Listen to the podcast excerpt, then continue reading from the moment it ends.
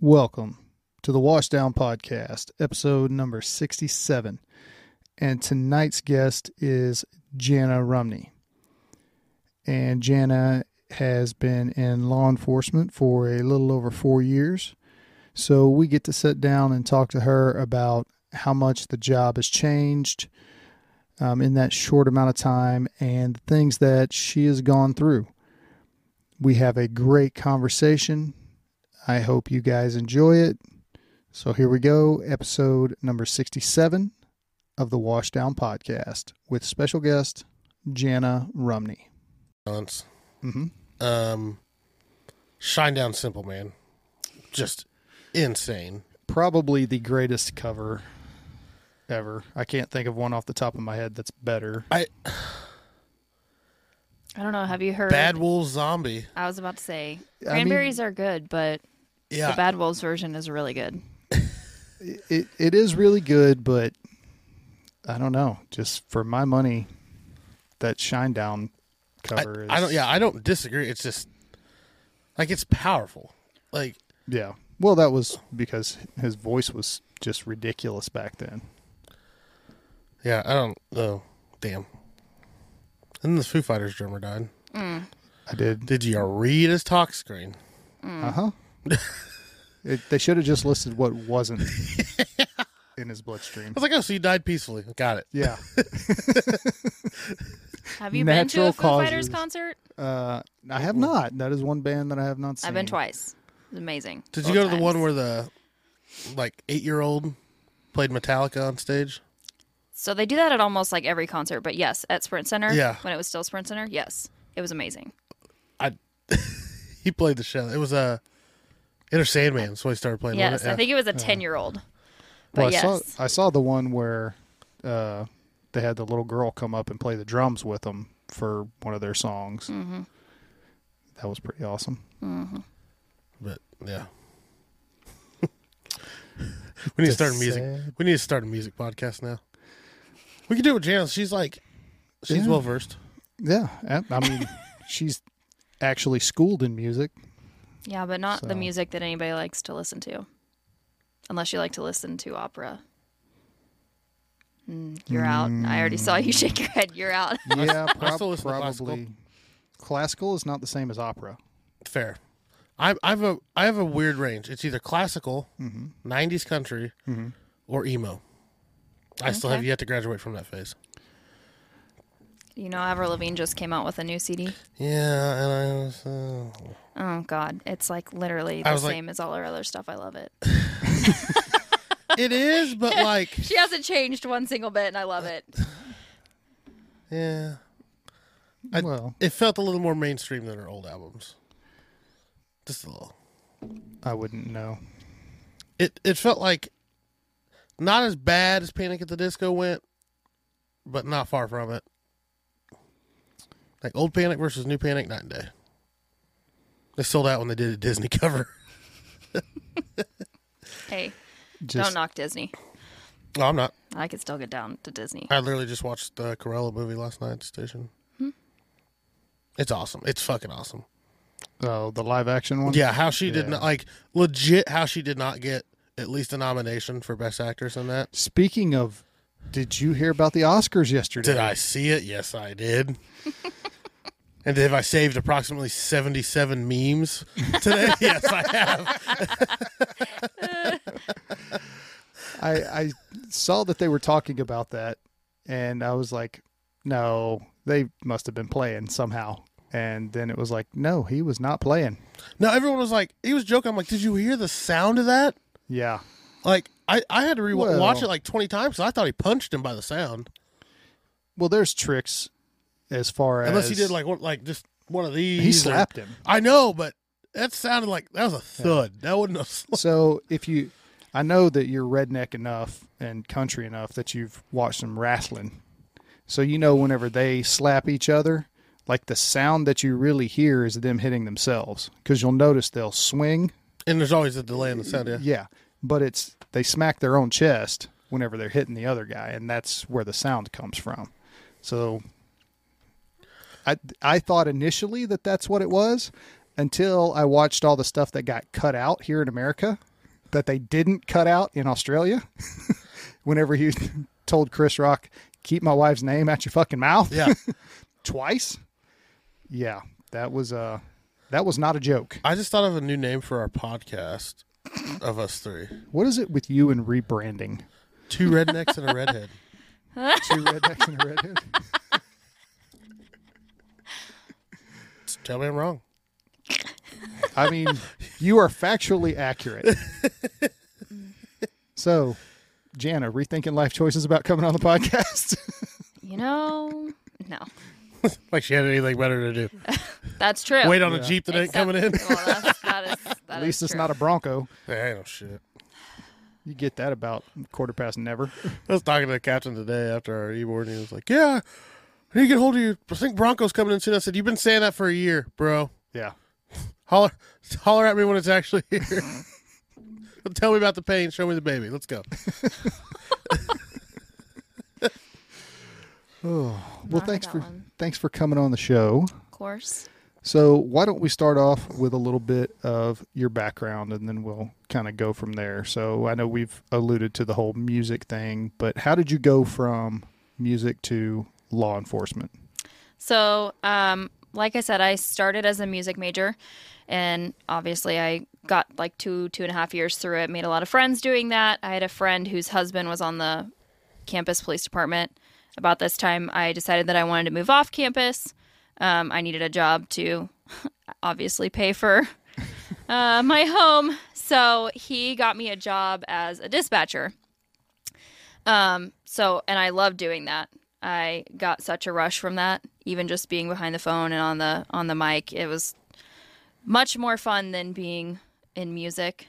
And so, I kind of did some soul searching, decided that music was no longer the route that I wanted to go, and I thought that I wanted to do some form of law enforcement, whether that was still dispatching or being a police officer. So I switched my major to communications entirely, and then um, started looking at police academies Um, did a bunch of ride alongs with the Highway Patrol.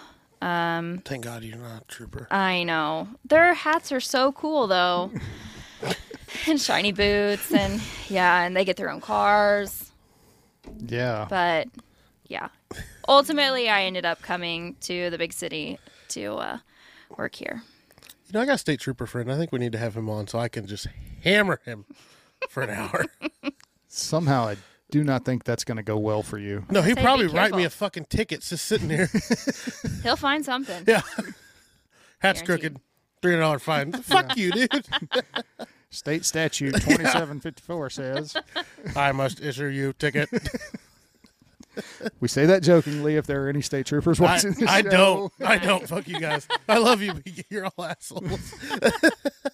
I will say uh, so. Just a quick sidebar on that. That's one of the most, one of the maddest times that I've ever been on the fire department involved a state trooper. We had a woman that had a wreck, and she was completely out of it. Of course, you don't know why. It could have been alcohol. It could have been blood sugar. The PCP. it, yeah, we don't know why. But so we finally get her extricated from the car, carry her up a hundred foot embankment, get her into the back of the ambulance, and of course she's freaking out. And we're getting her calmed down. And as soon as we had gotten her calmed down, the back doors of the ambulance just come flying open, and this fuckface with a Mountie hat on climbs up into the back of the ambulance and goes, "You're under arrest for DUI," but like has not administered a field sobriety test, nothing. He's just you crashed your car, you're drunk. Like you haven't been within 15 feet of her, so I mean, you must be like the best fucking human. Dude, they are implanted. They're machines But yeah, made in Jeff City that they put skin and uniforms on and send out in the field. they're they're the T one. They have yeah, they have scent detectors that pick things up So- from nine miles away. But anyway, so she freaks out and he handcuffs her to the cot and everything. And, you know, we're in the back of the ambulance with her as she's freaking out all the way to the hospital. And this happened well north of us. So it's a long Up in ride. tro- upper trooper country. yeah. It's a long ride down to the closest hospital. that we get to go to in that situation. And so, yeah, that was a nice 20 to 25 minute ride of trying to get her to calm down and explaining to her what was actually going to happen. That's how you, you got to know your trooper country. Yeah. Like up north, like just to pass the airport, it's fair game. Yeah. We're to the speed limit. Same like mm-hmm. when I cross the river. Every time I come home, I cross the river. There's one sitting just on the other side of the bridge, and then I do the speed limit until I hit the split, and then it's back to twenty over. Good thing I'm not a traffic cop. yeah, you- Be careful because they will write you too. yeah, I know. They don't care. No, I know. Yeah, I'm I know. Yeah. so, you know, that was my state trooper story. Probably didn't need to share that, but But thank you for not becoming one. yeah. You're welcome. I think I would have been paid better. Uh, I, And it would have been safer. so, I don't know about safer, no. but I mean I mean, would have been paid better. they work by themselves quite a bit. And I know back home in Louisiana, the state troopers, at least Have whenever I ever- was growing up, Have you ever popped the trunk of a state trooper car? can I finish my thought? They have grenade launchers and rocket launchers. maybe They up have here mini do. SAM missiles pop out of the trunk of their car. They're fine. Okay. but back home in Louisiana, the state troopers actually didn't make that much money. They made less than the city cops. Hmm. And they had to live wherever the state told them to live. Right. So, you know, if it's like your quadrant is northwest, then you got to go live in the northwest quadrant and regardless of, you know, so you're, you know how we're citywide, they're statewide. Yeah. So, So you didn't become a state trooper. I did not. How many police departments did you apply for? Two. And I got I this process I was getting shoved through a little bit quicker and I got to do um, a ride along with them quite a bit quicker. And I fell in love with it immediately, probably because of the officer that I rode with was amazing. But I withdrew my application with the highway patrol because it was going so well here. So I put all my eggs in one basket, which I probably shouldn't have done, but it it ended up well. I thought you just did a ride along. I didn't know your dumbass actually applied there. I did. I did. all right. So, How long have you been here now? Um, it'll be f- mm, close to five years now. Let's see. I thought we came on at the same, pretty much the same time. So what else do you do? Mm, I love to play with my dogs. A ton. I have four, So Are they your only friends? yes, only ones. Understandable. Dogs are better than humans, so let's get real. They don't. Not a single person will argue without. you yeah, feeling no. that. I mean, they talk back, but they don't talk back. Yeah. So that's lovely. No, um, I love to hang out with my friends. I love to work out. CrossFit's my thing. Mine But- too. Yeah, Love it. yeah. I could tell.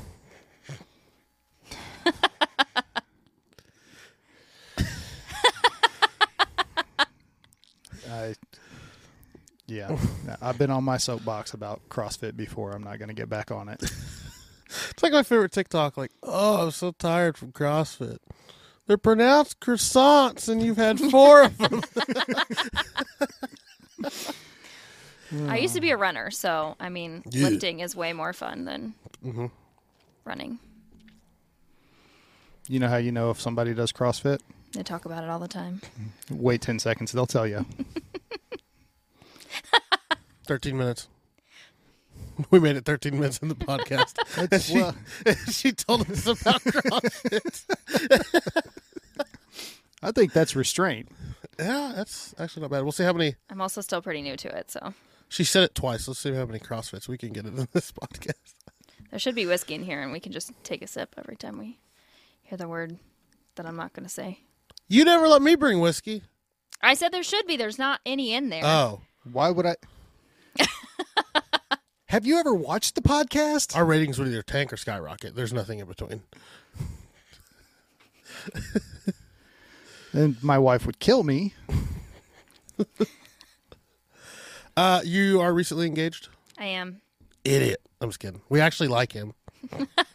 He's been here twice, I know. and you just brought me on. And we like him more. I know. I can tell. He's. Um, I'm like in- in- walking out the door, and he goes, "Hey, tell my boys I said hi." So, in my defense, What? I didn't What? even know you existed until the last time that he came on, and he's like, "Hey, I Ooh. got engaged." Ooh, he's in trouble. So, Sorry, Scott. Jeremy just fucked you. hey, he's not gonna know it was me until Two weeks. yeah, three weeks. then I'll get a text message.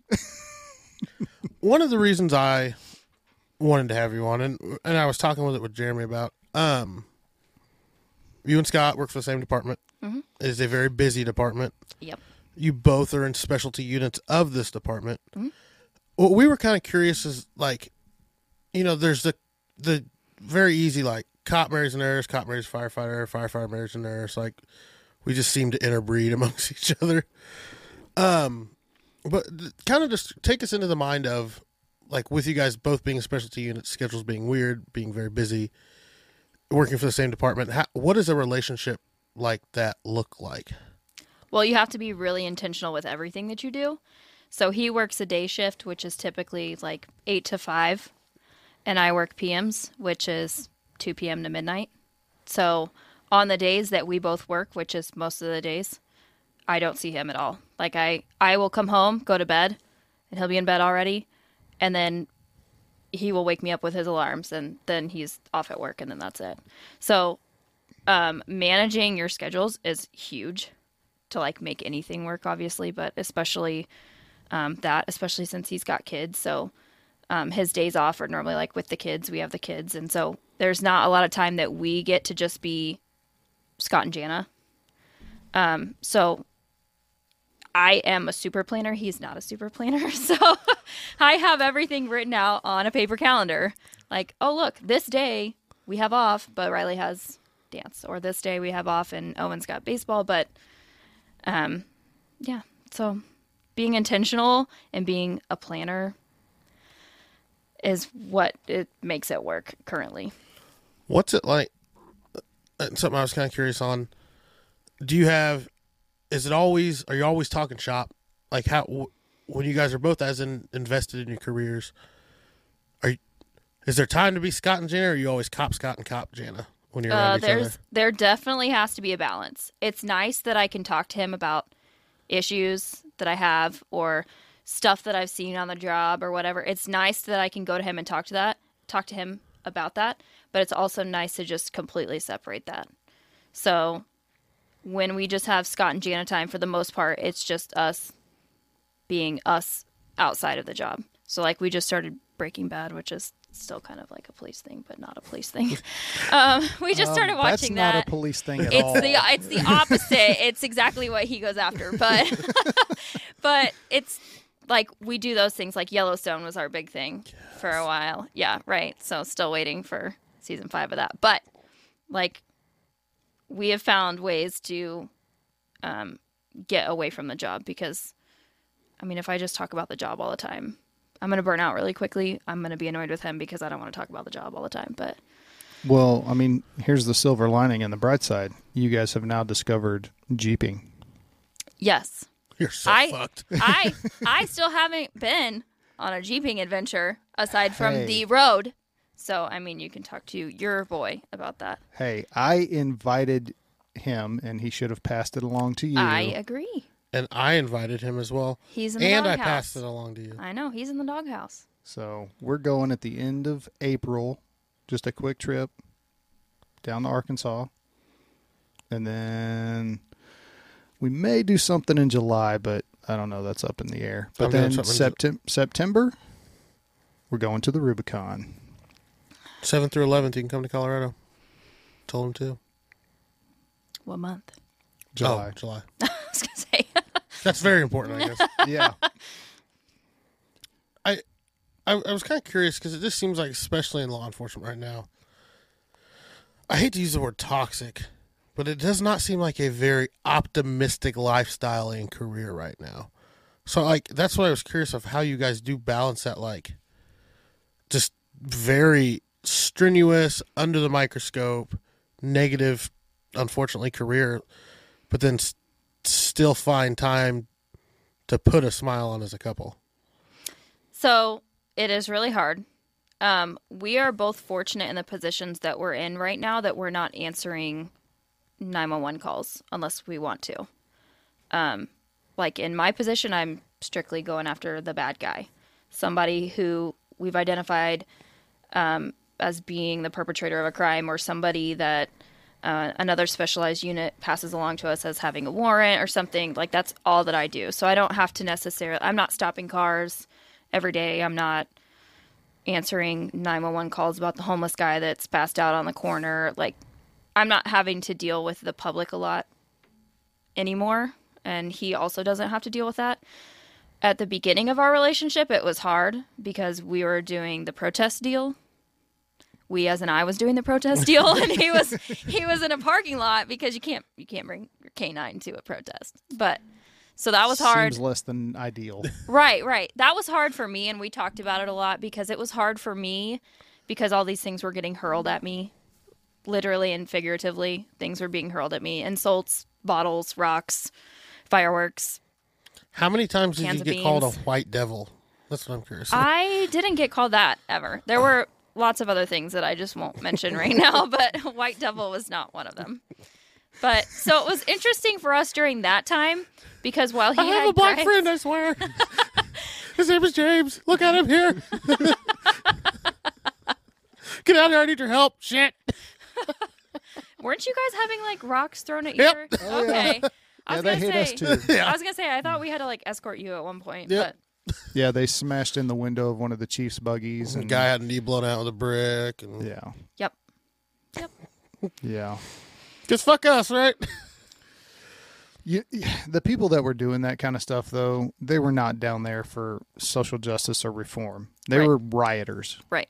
And I mean, you look at any major city during that time where you had extensive, extended riots. The people that were arrested and all of that stuff, they were never from those cities. Yeah. It was, I mean, I think somebody coined the term uh, tour rioting tourism, which was basically what it was.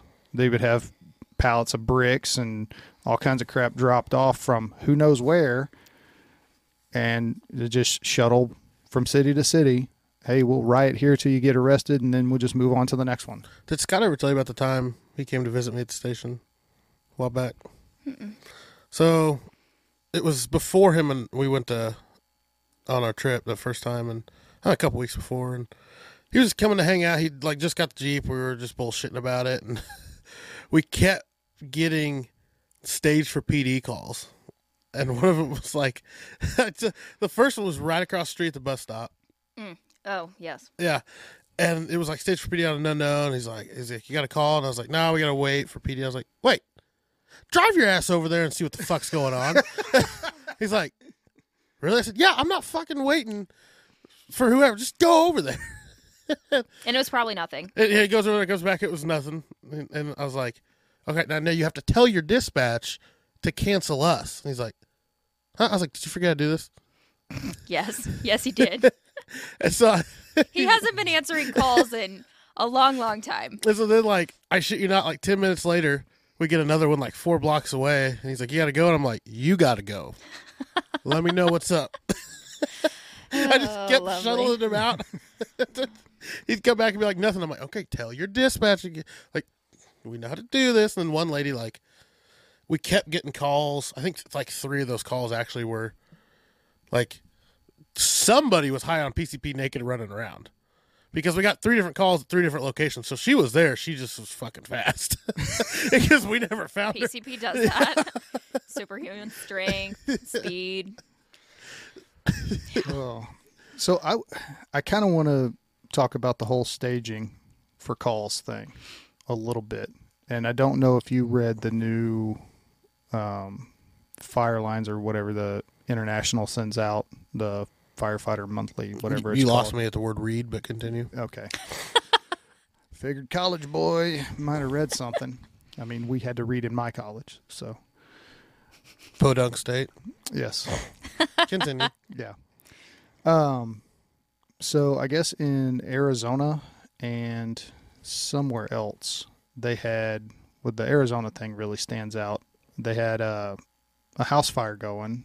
They had an ambulance right around the corner staged for something. I don't know what. Some guy came up and shot the ambulance up, shot the one guy in the head and the other guy a couple times, then went around the corner to the house fire and started shooting people, the firefighters. And then somebody else set a fire in a dumpster, and I think it was maybe somewhere in California. And when the firefighters showed up, they got ambushed and shot. It's happened here. And it's like, how serious do we need to be taking that? Like, You know, I, is this something that I mean? Because those were two incidences very close. So is this like becoming a trend now? it, it's it's interesting because I and I'm not talking shit like it, all jokes aside, but there is like almost an enhanced level of it, it's different. Like they don't know what they're pulling over when they pull over a car. You don't know. Mm-hmm. You could walk up to the window and there could be a gun there waiting for you. Just like we don't know what we're waiting for when we walk into a house fire. Right. The problem is though, like, if my cop car gets shot up, I have the opportunity, it may not last very long, to pull out my firearm and attempt to return fire in defense of my life. and you have the means to do it. I mean, you could throw If my an axe at somebody. but- Ambulance gets shot up, I can scream and yell and maybe throw my radio at you. hit him with the ambulance. You know, so there's just and I, it I don't it- know how you well can that's. you can deal with the lawsuit later. Go home, hit him with the ambulance.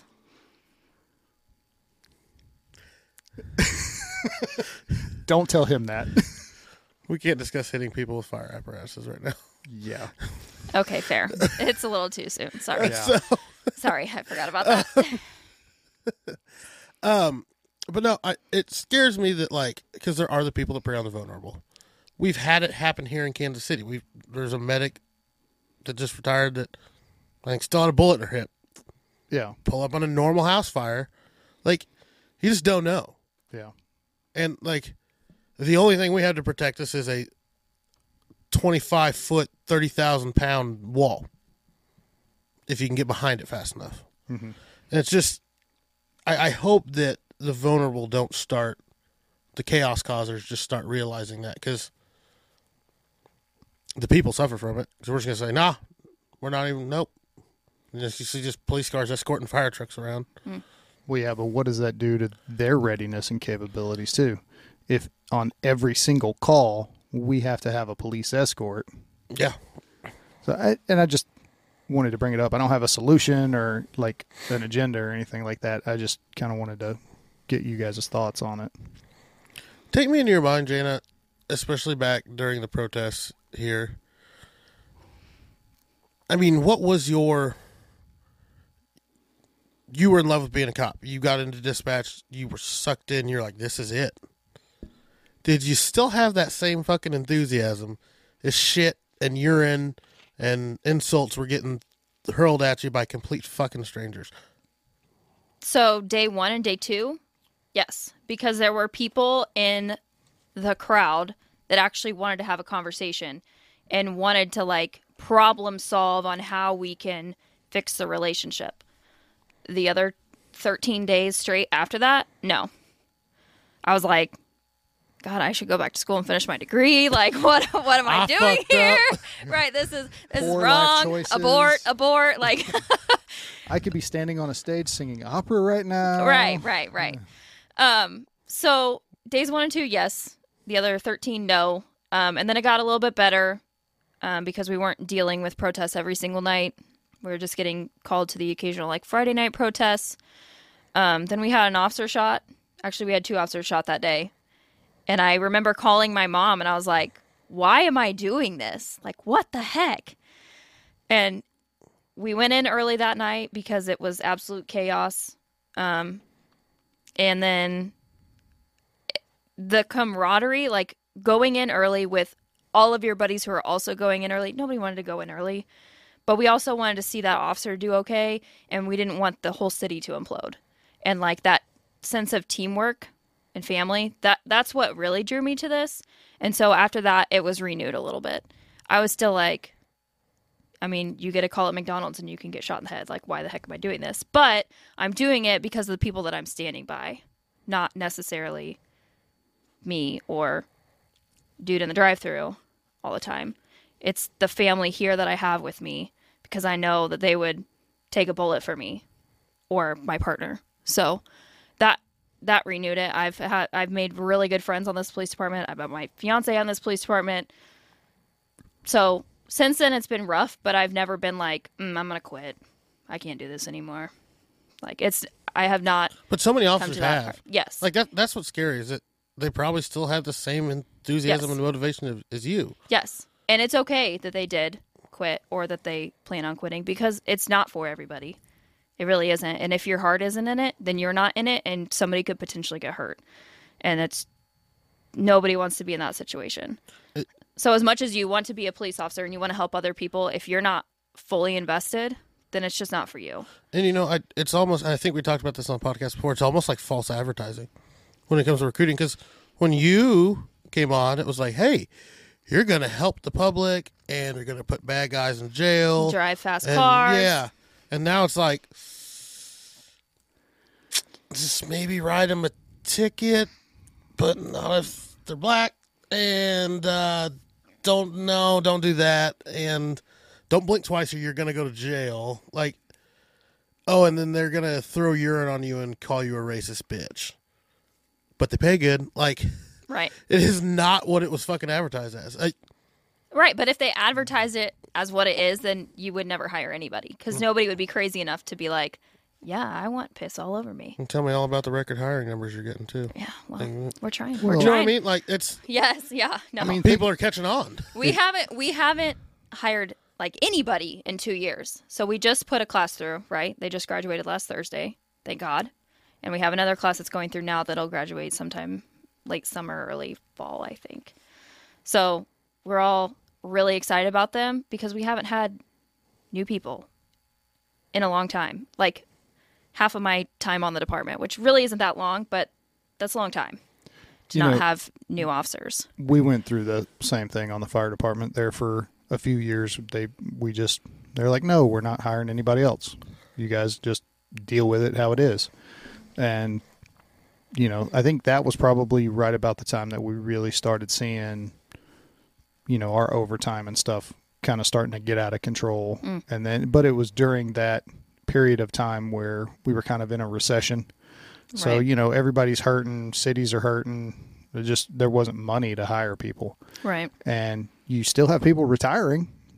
I mean, thankfully, we didn't have enough people retire during that time to really, like, catastrophically impact us as a department. But, I mean, another 10, 15 more people go, and that might have changed. Mm-hmm. You know, So- and and I joke around kind of, but and Jeremy will tell you we're in the same boat on our side too. Just officially today, we so we do our process every two years. We haven't done one in three or four.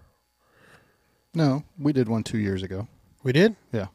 Because the list is only good for two years. Oh yeah, we- but now we've we've exhausted our list. We don't have anybody else to hire, mm-hmm. and you know I remember.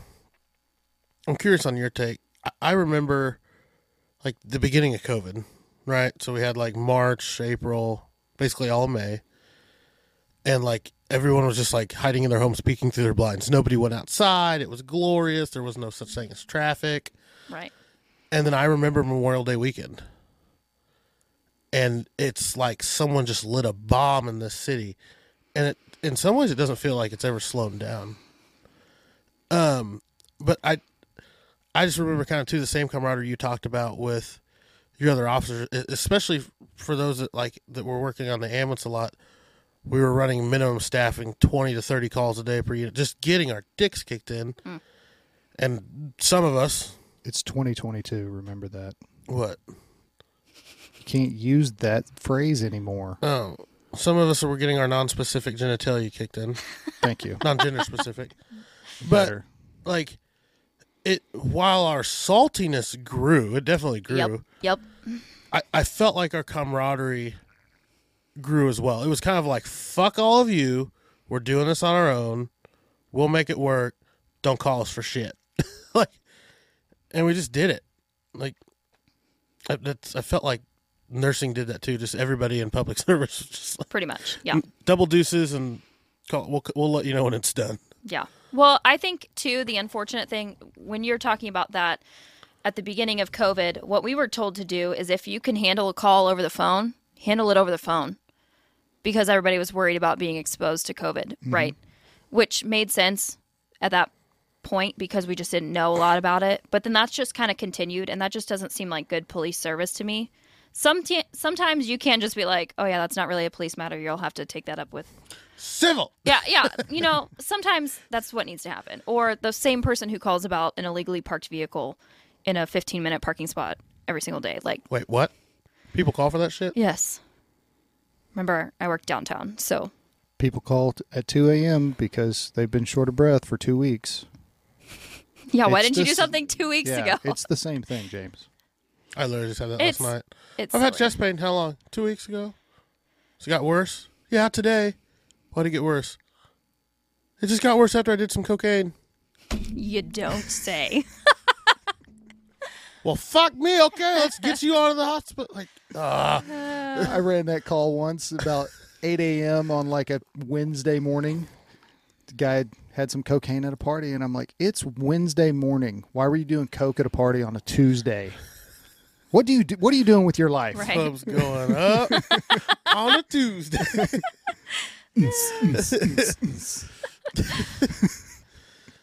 yeah, it uh, it definitely, and I and I've kind of joked with Jeremy and some of the stuff before too, but really, it's kind of been the thirty somethings and unders that have done a large majority of the weight carrying It is. throughout I, this pandemic. I can speak to the police department because a lot of our a lot of our people on the streets are younger because those who are older have gone on to specialized units or whatever, right?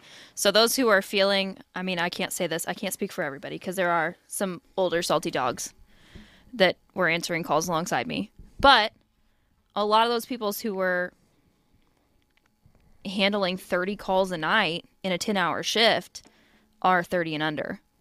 So, yeah, a lot of us are really salty right now, which is really unfortunate. But we were just getting overworked, and like a lot of people's, not a lot of people, some people's solution to it was like, oh, we'll just lower minimum staffing so that it doesn't look so bad. Well, that's not that's not healthy because there's not any world in which I should be handling 30 calls in a 10 hour shift.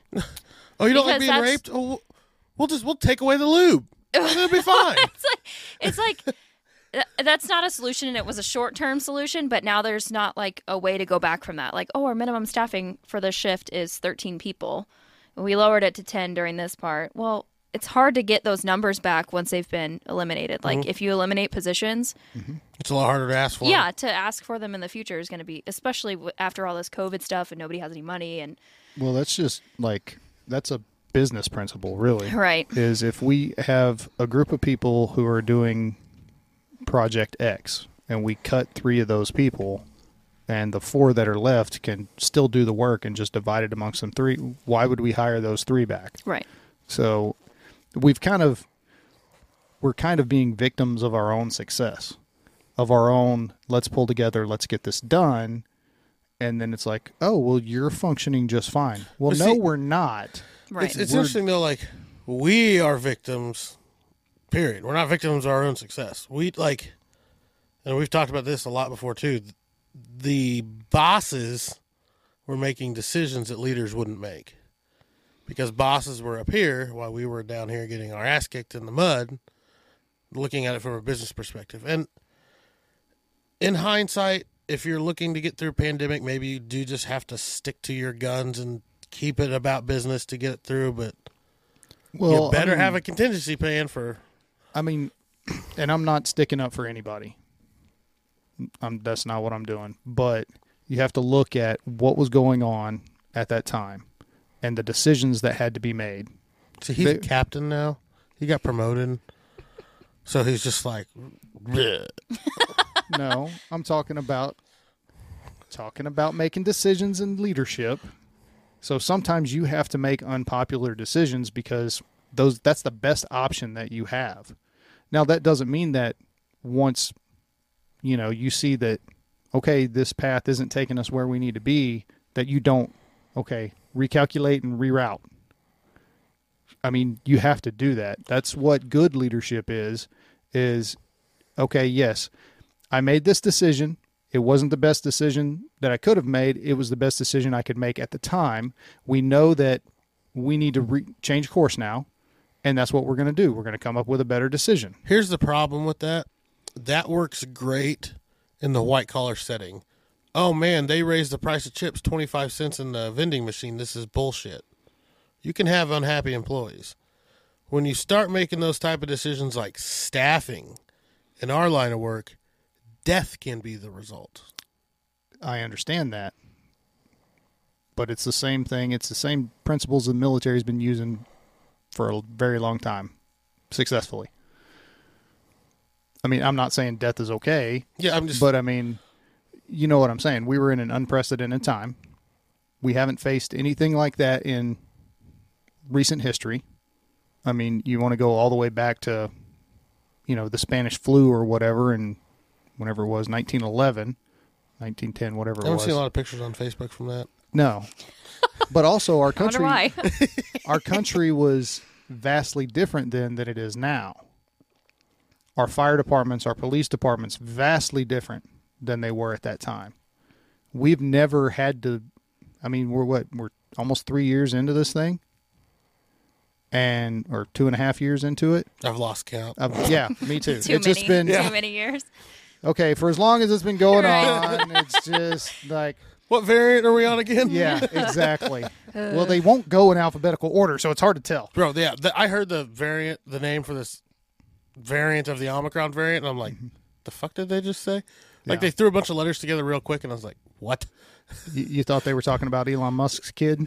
yeah, I was like, "Nah, y'all are just y'all are just throwing letters together now. Like, Yeah. Um, but anyway, so look, we can't sit here and I mean, we can Monday morning quarterback it and say, okay, we could have did this, we should have done that. Ultimately, the people that made those decisions and had the power to make those decisions, that maybe they chose right, maybe they chose wrong, whatever. We have to deal with the world how it is, I am curious. not how we wish it would have Yeah. been. I'm curious, and Jen, I want your opinion on this too. I, a lot of us have said, even before you got promoted, we've bad leadership styles have been exacerbated during this pandemic. It really exposed them. Oh yeah, And a lot of us have said, like, if when I'm boss, I'm not doing that. I'm not doing this. I'm not doing that. I, I want to feel like this would make us better leaders in the future. Like, we've seen all the things we know not to do. But I don't know that we've all necessarily seen the things we should do. And I'm curious if when we make it into leadership down the road, A, if we're going to be so burnt out and salty, and B, if we can make rational decisions outside of like fuck you we had to go through this this was terrible shut up. You know what i mean? Like i'm curious to see how we will do. So, in response to that, I worked for a wonderful commander who is always optimistic to the point that it's sometimes sickening because I just want to be pissed at something, right? And then you you go to vent to him about it, and he's got like logic and stuff that he applies, and it makes sense. And it, you just want to be pissed, like I just want to go and I just want to vent for a little bit, right? But he is the best person that I've ever worked for. You actually emailed him once upon a time about me. Um, tried to get her fired Yeah, i did totally. yeah. But Mission failed. he he was wonderful because although we were all getting called in to like work all this overtime and we were being asked to do all these crazy things he was right there along with us. And he wasn't making overtime for it because he's high enough on the police department that he just gets comp time. So he's just doing it to like help his people out. And he was coming in on overnights on dog watch to bring in donuts and just say like hey how are you doing? Like is there anything that we can anything that we can do to help you? Like i get it the hours suck we're we're trying to get back to you know normalcy. What what can i do to help you? And he most definitely was always like hey i have this open door policy. And he's like the only person that was legitimate when they said i had this open door policy. You could go in there you could vent about whatever it was. He would ultimately give you his problem solving which was always spot on. But a lot of people i feel like a lot of leadership they say, "Hey, I have this open door policy," and then it's really not that open door, and they're not mm-hmm. really that approachable. And but he was he was different. So if I ever promote, I want to be exactly like him. I Well, and that's I want to be there ordering pizza for my people because they're on hour 12 of 16. I don't want to be working 16 hours. But I want like I think he's part of the reason why mor- my morale stayed relatively at a healthy level because I had somebody who even though he was getting paid way more than me and wasn't necessarily having to answer all the calls that I was, he was um, you know, making that effort to show us that we were appreciated and heck he was answering calls with us to help out. So it wasn't so terrible. So i feel like there's there's examples of bad leadership but then there's also been examples of really good leadership that have come from this and i want to learn from the really good stuff. I don't want to see like all this negative stuff. I want to be with rose colored glasses. This is how it should be and this is how it will be. What I like about him, and you and I have talked about this before, he understands that as you promote, your responsibility doesn't change; it increases. Hmm. Like y- you, as an officer, have a set amount of responsibilities. When you promote to sergeant, you still maintain that same set of responsibilities, plus all these as a supervisor, plus all these as a captain, plus all whatever other dumbass ranks you guys have. Uh, you know what I mean? Like, so yeah, when you are the shift commander, you're you still carry the same responsibility as that two year officer, and it's very clear he got that.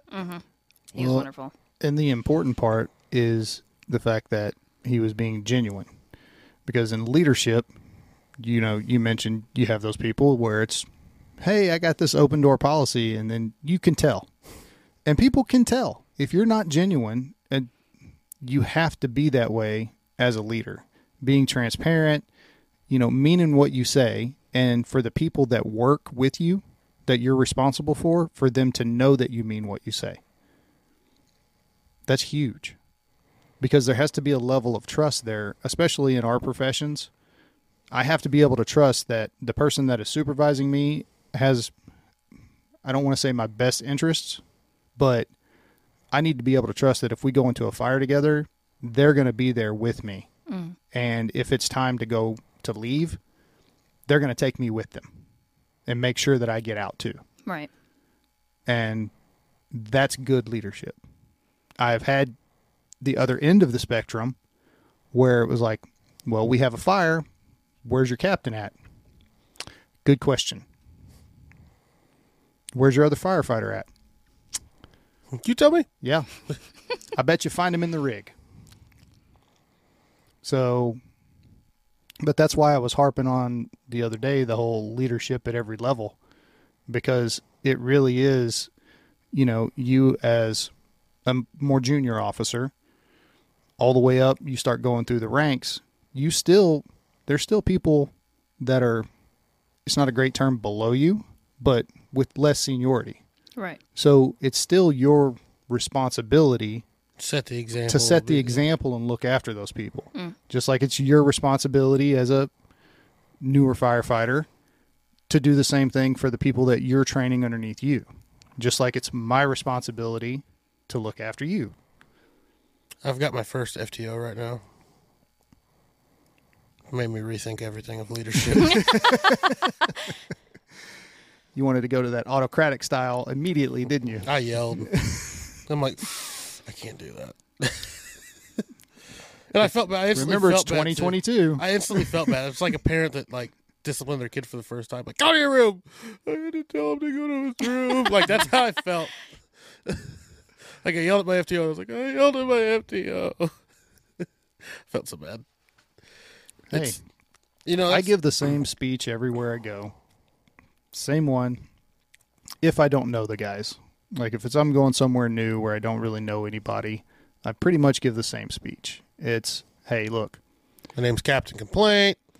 Here to complain. I'm your captain for the day. Check out my podcast. how did you know?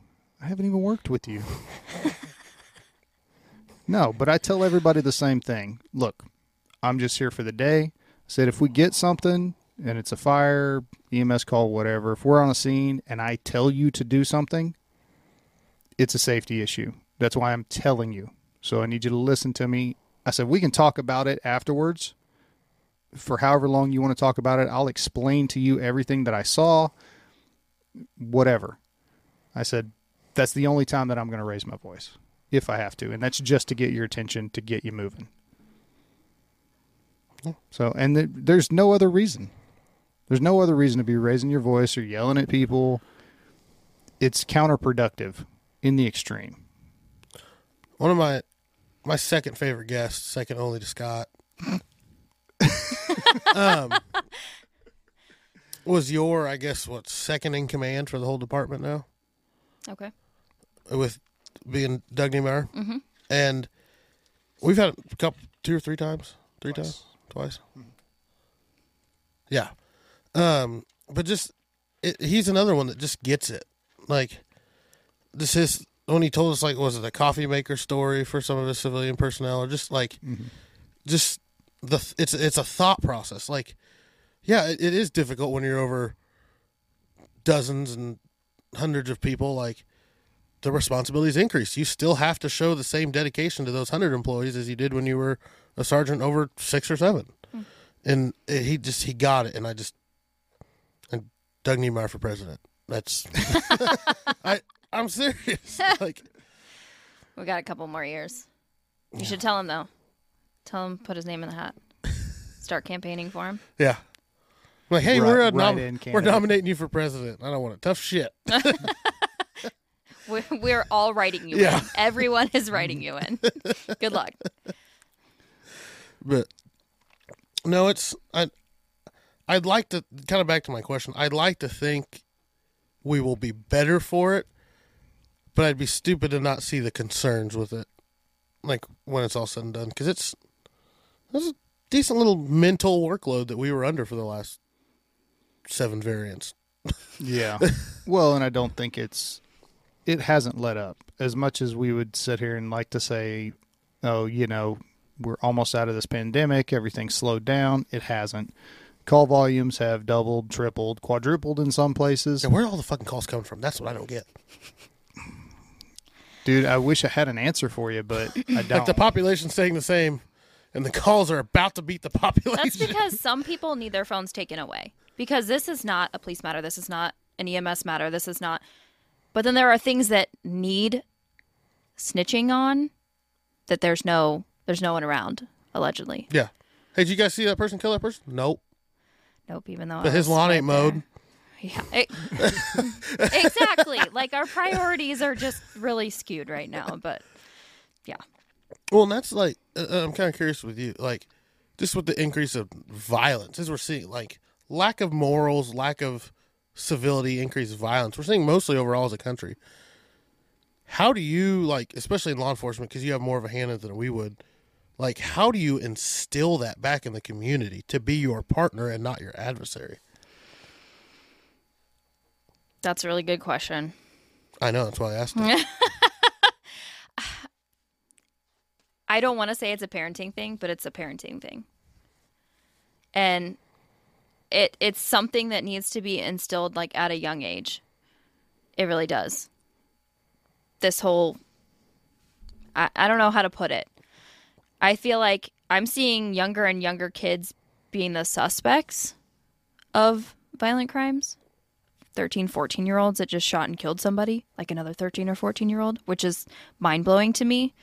I don't know if we need to teach like how permanent some of these decisions are that you make. Like if you go ahead and cap him, he's not coming back. Like he's There's not no Respawn. yeah, he's not. We can't bring him back from the dead. He's forever dead. Your life has changed. His life has changed. His family, his friends. It's all changed forever. He's camping at my fucking spawn point. I just feel like people just don't understand I don't- the permanence of their decisions. We just yesterday, we had a f- punk ass twelve year old that set this field on fire. Told us he did it when we got there, bragged about it, and I, oh, Lord Jesus, I have never wanted to hit a child, but he just like he didn't give a fuck. It's it's not like he didn't comprehend it. He didn't fucking care. My cap my captain was chewing his ass. He's like, "Do you understand what fucking fire is?" He's like, "Yeah, I get it." He's like, "It kills it kills people."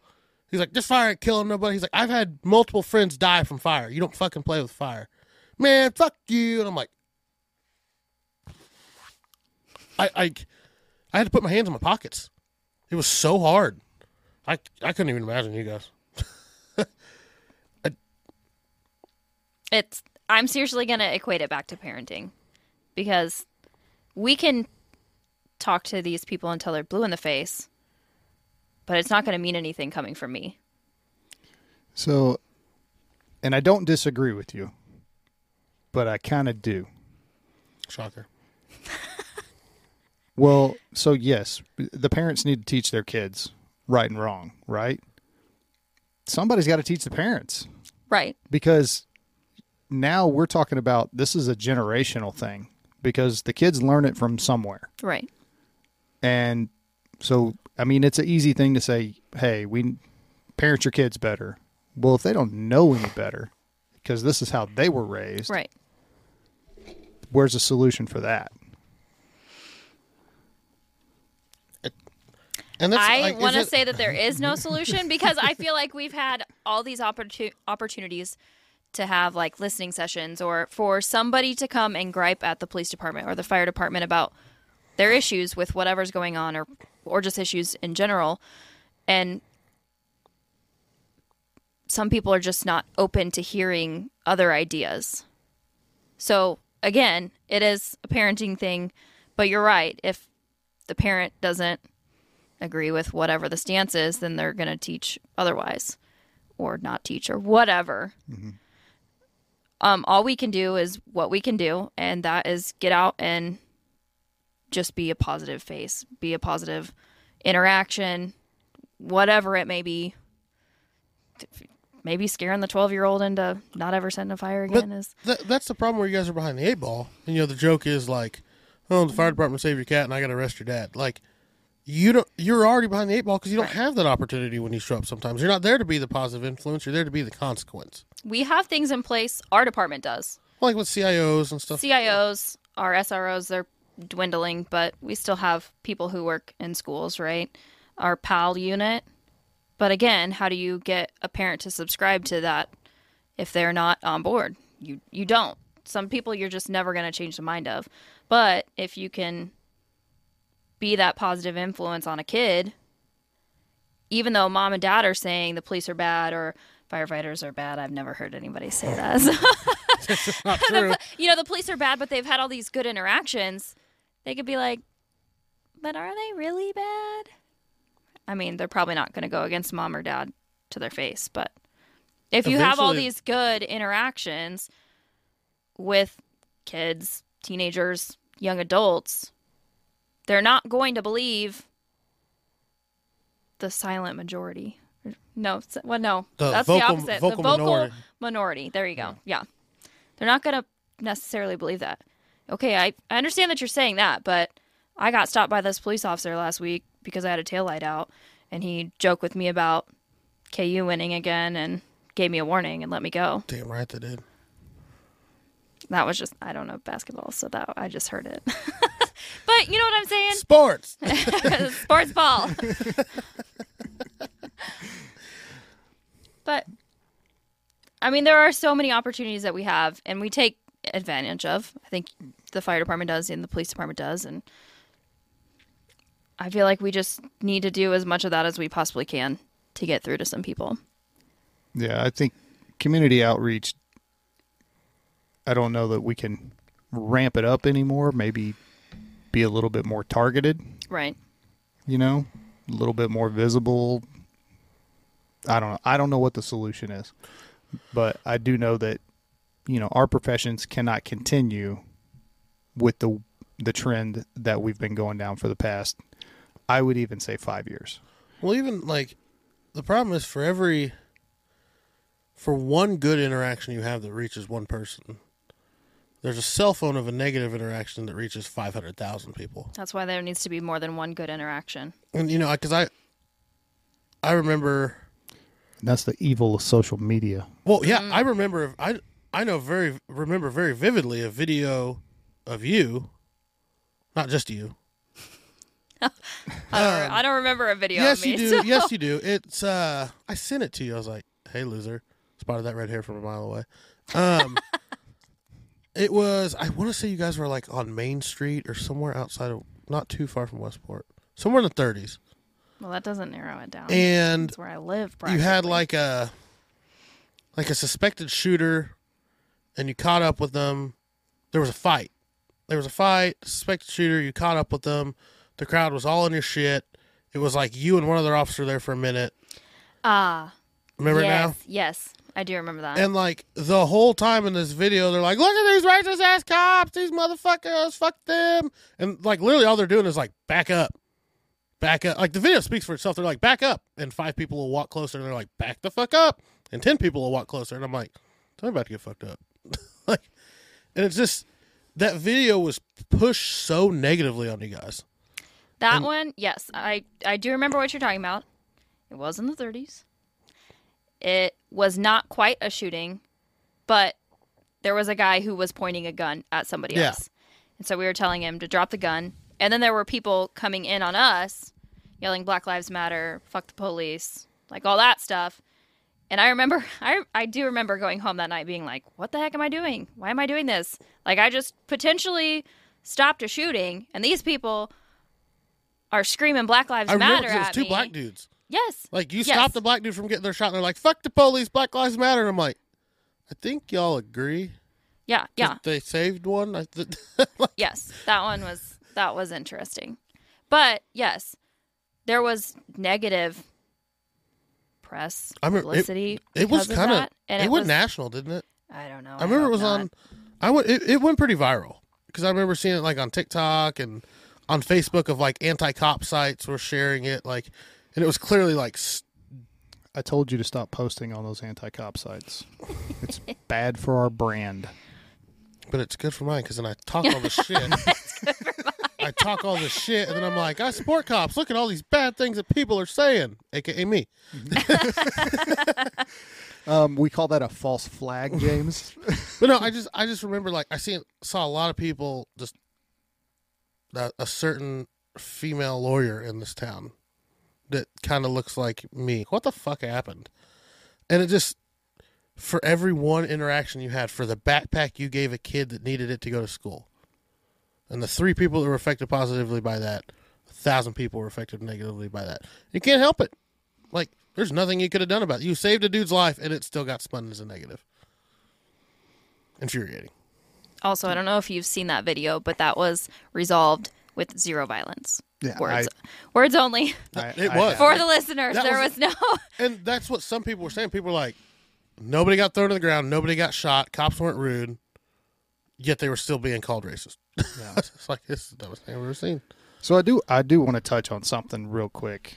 Um, it, the social media aspect of everything, and having like I don't know if you're on social media or whatever, but what part of that I mean are you thinking about whenever you're on a call? Because I mean it, it's even I've noticed it even more for us, um, especially in the district that I was at previously. Almost every call that we went on, we were being videoed.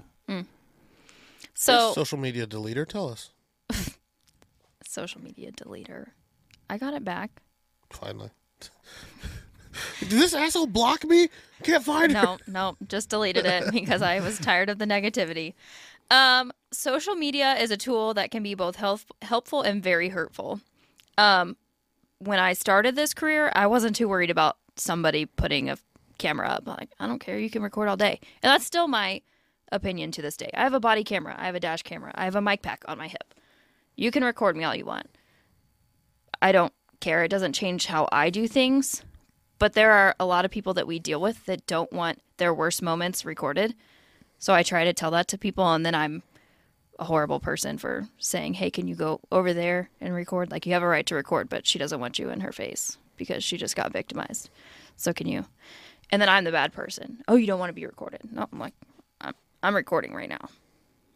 This is all discoverable. You can, you know, file a motion through the police department, whatever. to see my video if you would like it.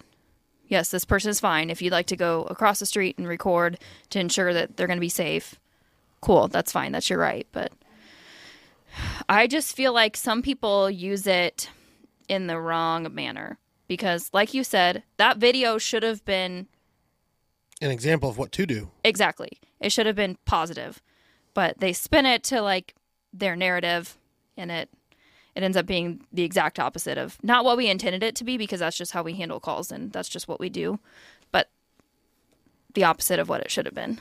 Um, I frankly don't care when people want to record. I think it's rude because I don't go record them at their workplace, but if they want to record, they can record. That's their right. You should just start walking into like these gas stations and shit and be start fucking.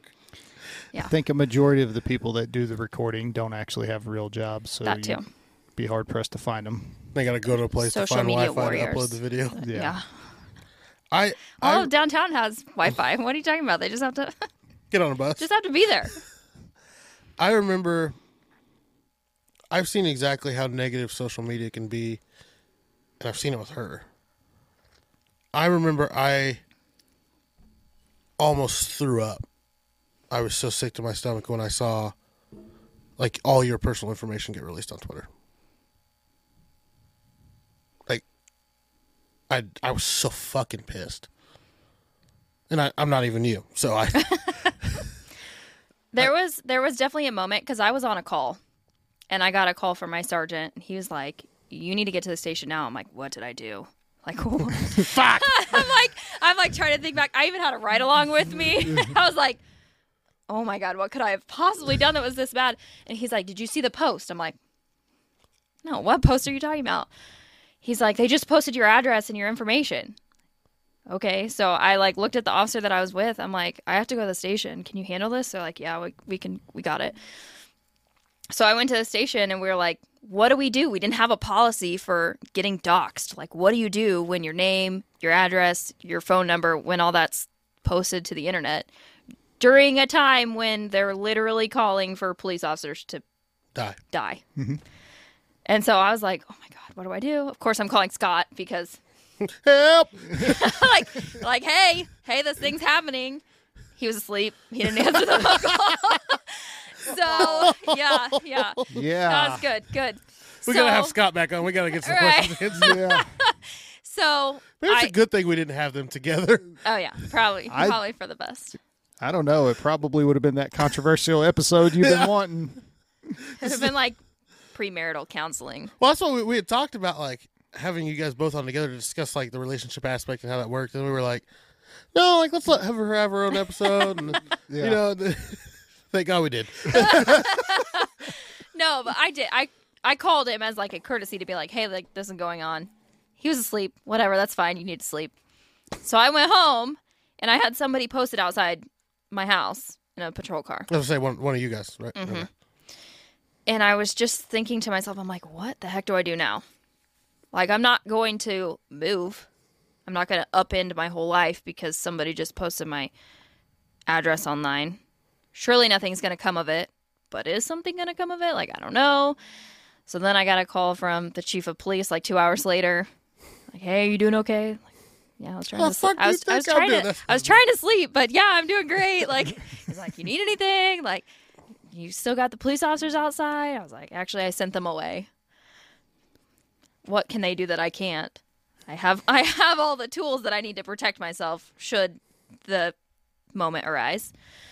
And the castle law on their side. Well, thank God So- for Missouri. Yeah. But, uh, but So I'm going to stop you right there. It's never a bad thing to have an extra layer of security. right. I get it. My wife and I have had the same conversation. And I'm like, no, just call. It's fine. Well, yes, but who am I calling? I'm literally calling myself, basically. No. Because That's Scott's asleep. yeah, well, yeah, Scott's not coming. yeah, yeah. At that time, we weren't living together, so yeah, he was he was dead to the world. But But no, fine. I, I, I get the, the mindset and the viewpoint because I'd be the same way. It's like, no, I don't need anybody here. But, you know, having that extra 20 seconds or 30 seconds to know something's going down, Right, but you they're- can't post somebody outside my house If you're for if the p- weeks guy- on end. If no, the- but if for the that guy- day, Here's the problem realistically though. If the guy posted outside shoots the intruder, he's getting indicted. You are protected I by lived the in Clay County. We're good. Oh, okay. Well, yeah. I was like, you're protected by the castle law. Like, hey, come on in. Something waiting for you. Well, and I did I did get security cameras for my house after that, just as like a little extra Mm-hmm. peace of mind, I guess. I don't know that it really gives me any peace of So mind. I her kind of being, get annoyed. her being murdered would be recorded, yes, so they Yes. can know exactly what happened. yes. That way they have a face. now they have something to go off of. If this guy is like great and has gloves on and doesn't leave behind any DNA, they have a face to go off of. No. unless he's wearing a mask. Okay. It was during the pandemic. That's true. Safety. But at that time, people weren't really wearing masks. Remember? Because it was like oh, it went away instantly. yeah. Well, it was like nobody left the house, and then it was like masks are optional. So it was like some people subscribed to it, some people didn't, and then like they went away, and then it was mandatory, and then they went away. and then Ukraine got invaded and COVID ended. Right. But and Fauci is MIA. Yeah, I just I I remember like going back to the social media, like how destructive it can be. Like, Yep. Yeah. So Like- for I I want to raise this point, and I wish I wish I knew we were going to talk about this. I'd have been a little bit more prepared. There is a company that will erase all that stuff. correct. I learned that after the fact. Yes. so if anybody out there is watching law enforcement or whatever, look it up. I mean, it, I'm sure it's a pretty easy Google search. can you get rid of some YouTube videos for me? I I don't know. What kind of YouTube videos Don't are worry we about it. about? I just need some stuff erased. I'm It's called the gonna- Washdown Podcast. Oh, so this is a low, ca- low point in my life. I just don't want to. I can do that for you. I can edit you right out. Can you though? There's a real fat shadow on the wall. it's gonna be me or Nelson. It's pretty obvious who was sitting here. Dude, I just put it into the editing program and just erase you right out. then I'll have to go into the audio and just it'll sound like we're having a really weird two way conversation. You know, it's as we. Um, it seems like as we get more and more to this discussion, I just want to keep asking, like, you still happy you're doing this? Like, it's just unfortunately for you, or at least because I have been friends with you, like hearing your beginning story of like this is great. Where I'm like, it just seems like- Sunshine, roses, yeah, I'm like, unicorns, butterflies. yeah, like every other day, I'm like, hey, Janna, how you feeling today?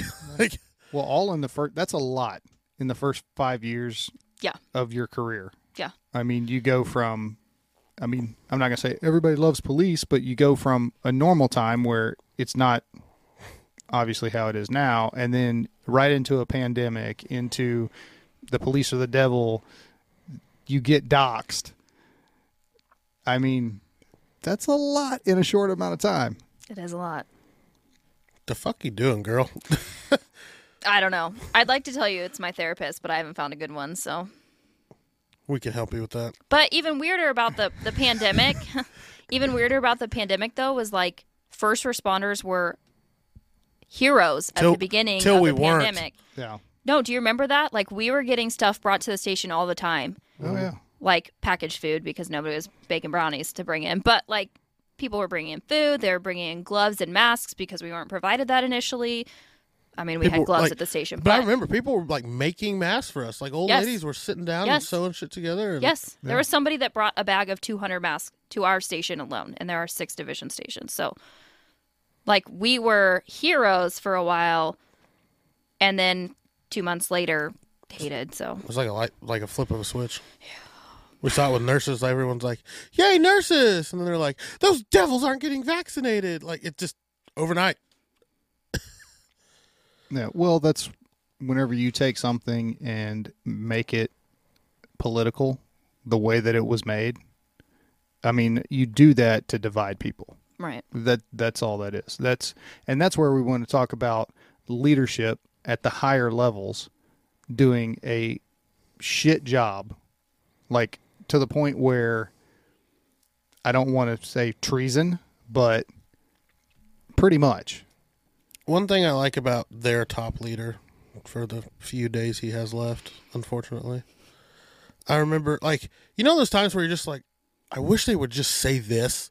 like the question, like you, like there's the politically correct answer, Mm-hmm. and then there's like the I just wish they would say this answer. I'll, I'll never forget there was a uh, a shooting uh, during First Fridays, and this Homicide. Uh huh. And this it was um this girl was hit by a stray bullet.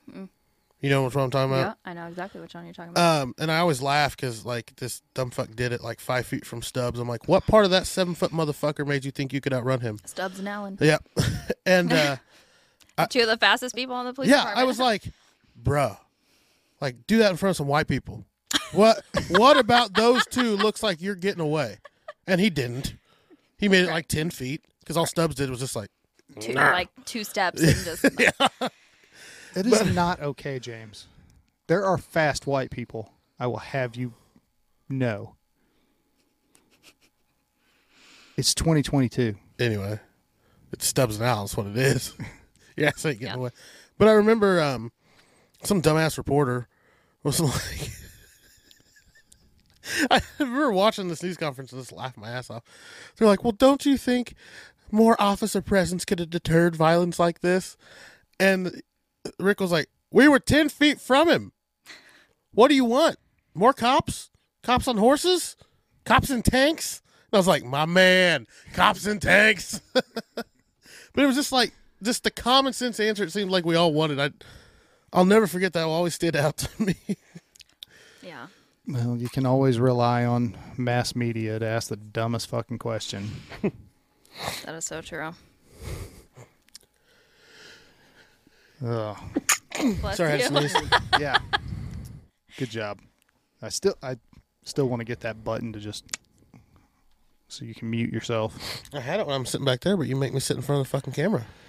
Well, that's because you want to take ownership of the podcast. You want to be in charge, Bless or at you. No, I don't. in No, see now you keep changing. wanna- First it was, well, this is your guest, hey, you want to be more involved. and technically you knew Scott before I knew Janna, so technically it's your guest. Which brings us back to the point of I didn't really know she existed before. Somebody's gonna hear from me later, and that somebody's gonna be my fiance. but technically, if you want to get totally technical, Texting them right now. So my wife knew Scott before I knew Scott, and actually Nelson knew Scott before all of us. That's true. That is true. So, in a roundabout way, this is all Chris's fault. I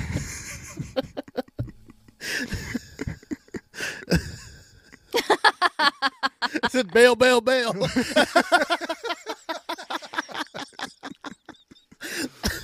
He knows that I wear the pants, so the house better be like spotless when I get home. I, I think we do need to have them both on. uh huh. I'm going to sit back there, though. And I'm going to let you. We need to clear all objects from the table, though. Oh, yeah. Like, So one of them will sit here, one of them will sit there, I'm and not. you'll sit I'm in the not middle. physically No bullshit. violent. That's a DV charge. I'm not trying I've to get. seen videos of you on the internet being a racist, Janna. You're violent. Well, he's white, so it's fine, right? and you do CrossFit. And I don't know if you guys know, you but said all it, not work- me. You all said working it. out, Drink. Shit. all working out is racist. By the way, in case you mm-hmm. Oh. didn't know that. Yeah. No, I haven't heard that one. Yeah, that was a. And you have no soul, clearly. Mm. MSNBC Yep. did a thing that said if you work out, then you're a racist and a Nazi. Hmm. Okay. Well, I'm gonna live longer than them, so it's fine. I mean, come on. He's like, well, she flipped me off on the way out, so I don't doubt it. Did you? He said that to. No, you just sent it to him. yeah, you're not in the cool kids club. No girls allowed you. So, Sorry. Sorry, it's a gender neutral club. All letters and genders are allowed. aren't you're supposed to be our like Say it, because you know I you, you already know you're going to be wrong when you say it. But go ahead and say it. Exactly. you're supposed to be like our person who keeps us on track as far as being a kindler and gentler podcast. and making sure that we remember that it's 2022 and we can't say things that weren't offensive 6 I'm months not. ago. I'm not the straight white male. Is that what you're saying? I think kindler and gentler went out the window when he said "fuck" like two minutes into. I say it too. I'm not saying you're wrong. I'm just saying you watch your fucking mouth. exactly. Hey, those who cuss are more intelligent. I do say fuck a lot. My, the IQ tests just don't back it up. Because Yeah. fuck isn't the answer for every question. Okay, on there. statistically, statistically, you have to who use cuss- other words besides that one. I said if your fucking, vocabulary. fucker. Like I, I, There are so many uses for that word, though. I feel sorry for some poor like non-English speaking person trying to learn the English language. Like a whole semester could be used for the word fuck. like Yeah. Anyway, I mean, it's true. There's like 19 different ways that it can be used. Nineteen. yeah. Okay, let's That's, that's for Scott. There you go. let's shift gears a little bit and since we're getting close to time and try to end it on something other than that. What CrossFit? This could be a game. Like I could start this. It could be fun. That's that's what we'll do. We'll have both them on. I'll be on. You can sit back there, mm-hmm. and anytime either one of them says Jeep or CrossFit, we're taking shots. Well, you, I'll know- win. you don't have to since you're since you're back there. I'll win. Yes, we're not doing that on this podcast. That'd be so awesome. we can make it like one of the like little DVD extras. Like a blooper. Yeah, like a little blooper reel. That's like two hours of us just getting trashed. It wouldn't take that long for me, actually. So. Yeah, that's true. Anyway, Don't you love it? Just when a, a, us youths get on here. yeah, it's super awesome. I'm telling you, he got promoted captain and like went five steps grumpier just overnight. It's not possible. Like they pinned Grumpy on his collar brass. wow. Are you sleepy? If we're gonna go with the seven dwarfs, sleepy.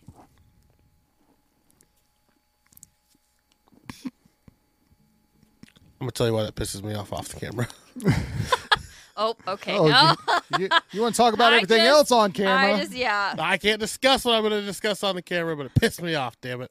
Okay, so closing thoughts. I I learned a lot. Um, no, like I as we like every all the instances like we kind of talked about. Like I've talked to her about as they've happened, but I've never just kind of like sat down with you and like recapped what the fuck has went on in your career the last four years. And I'm just like, damn girl, why are you still on this job? Like, Why are you still on the job? because the world needs question. beautiful firemen. Um, So why are you still on the job? because we need something to compare them to. There you go. Good point. yeah but no um was talking about that and like it it, it was nice like like i said i had kind of wanted to inquire about was just like how does this relationship work like what are your boundaries like just learning and i think other people listen to this episode as well like can kind of hopefully take away from that and just learn little tidbits but Yeah. that's what that's what i got what i was here for talk shit and learn a bunch Yeah. Well, and I think the, you know, one of the biggest takeaways for me is the, you know, everything that has happened in your career in such a short amount of time has been very compressed, and you still have a really good attitude and still the want and drive to do the job. And you know, we talked a little bit before we started about you know peer support and how you want to get involved with that, and I mean those are those things are huge, and somebody that wants to get into doing all that stuff, you know, especially with everything that you've been through, I mean, it's just it's a big positive. So, final thoughts for you. Um, on that note, I'm not the exception. There's a lot like me. I promise. It may not. It may not seem that way on the outside looking in, but it it really is that way. There's a lot of people. I can promise you that everybody that's on the street right now still wants to be here because if they didn't want to be here, they would have left two years ago because it was so hellacious. So I'm not the only one. and humble. There's there's hope for the future. And CrossFit. Go ahead. Go Yeah. ahead. so, but yeah, you're right. Uh, just one more thing. Um, there is hope for the future, and we, you know, through this whole conversation that we've had, we've talked about okay, we staffing shortages, we're having problems hiring, and all that stuff. And I think it often gets overlooked that you know the people that we have hired in the recent, probably last year, six months, whatever, those people that are coming into our career fields now, they know what they're getting into. It's not the whole, hey, you're going to go do this, the public's going to love you, and all of that stuff. They're coming into it going, hey, this is what the public feels like, the average citizen. I still have the drive. I still want to do this job. This is my calling. So it might be one of the best things that's happened for us. Is we're and it can only kind of get better for them. Yeah. Like, well. It might. We might. get better. we might start getting we might start getting better applicants Right. Instead People of just more. yeah people that are driven and it because i've talked about that before about these professions it really almost has to be a calling for you to be successful at them. Because somebody who comes in and looks at it as oh it's just a job. I'm going to be here for a year or two and then i'm going to move on to the next thing. You're going to have those people but they're not going to be here long term. The long term people are the ones that this is what i'm meant to do. So all right i'm off my soapbox. All right everybody. Oh my god. Sorry, I was holding my breath the whole time. yeah he does that he just holds his breath randomly It's called apnea.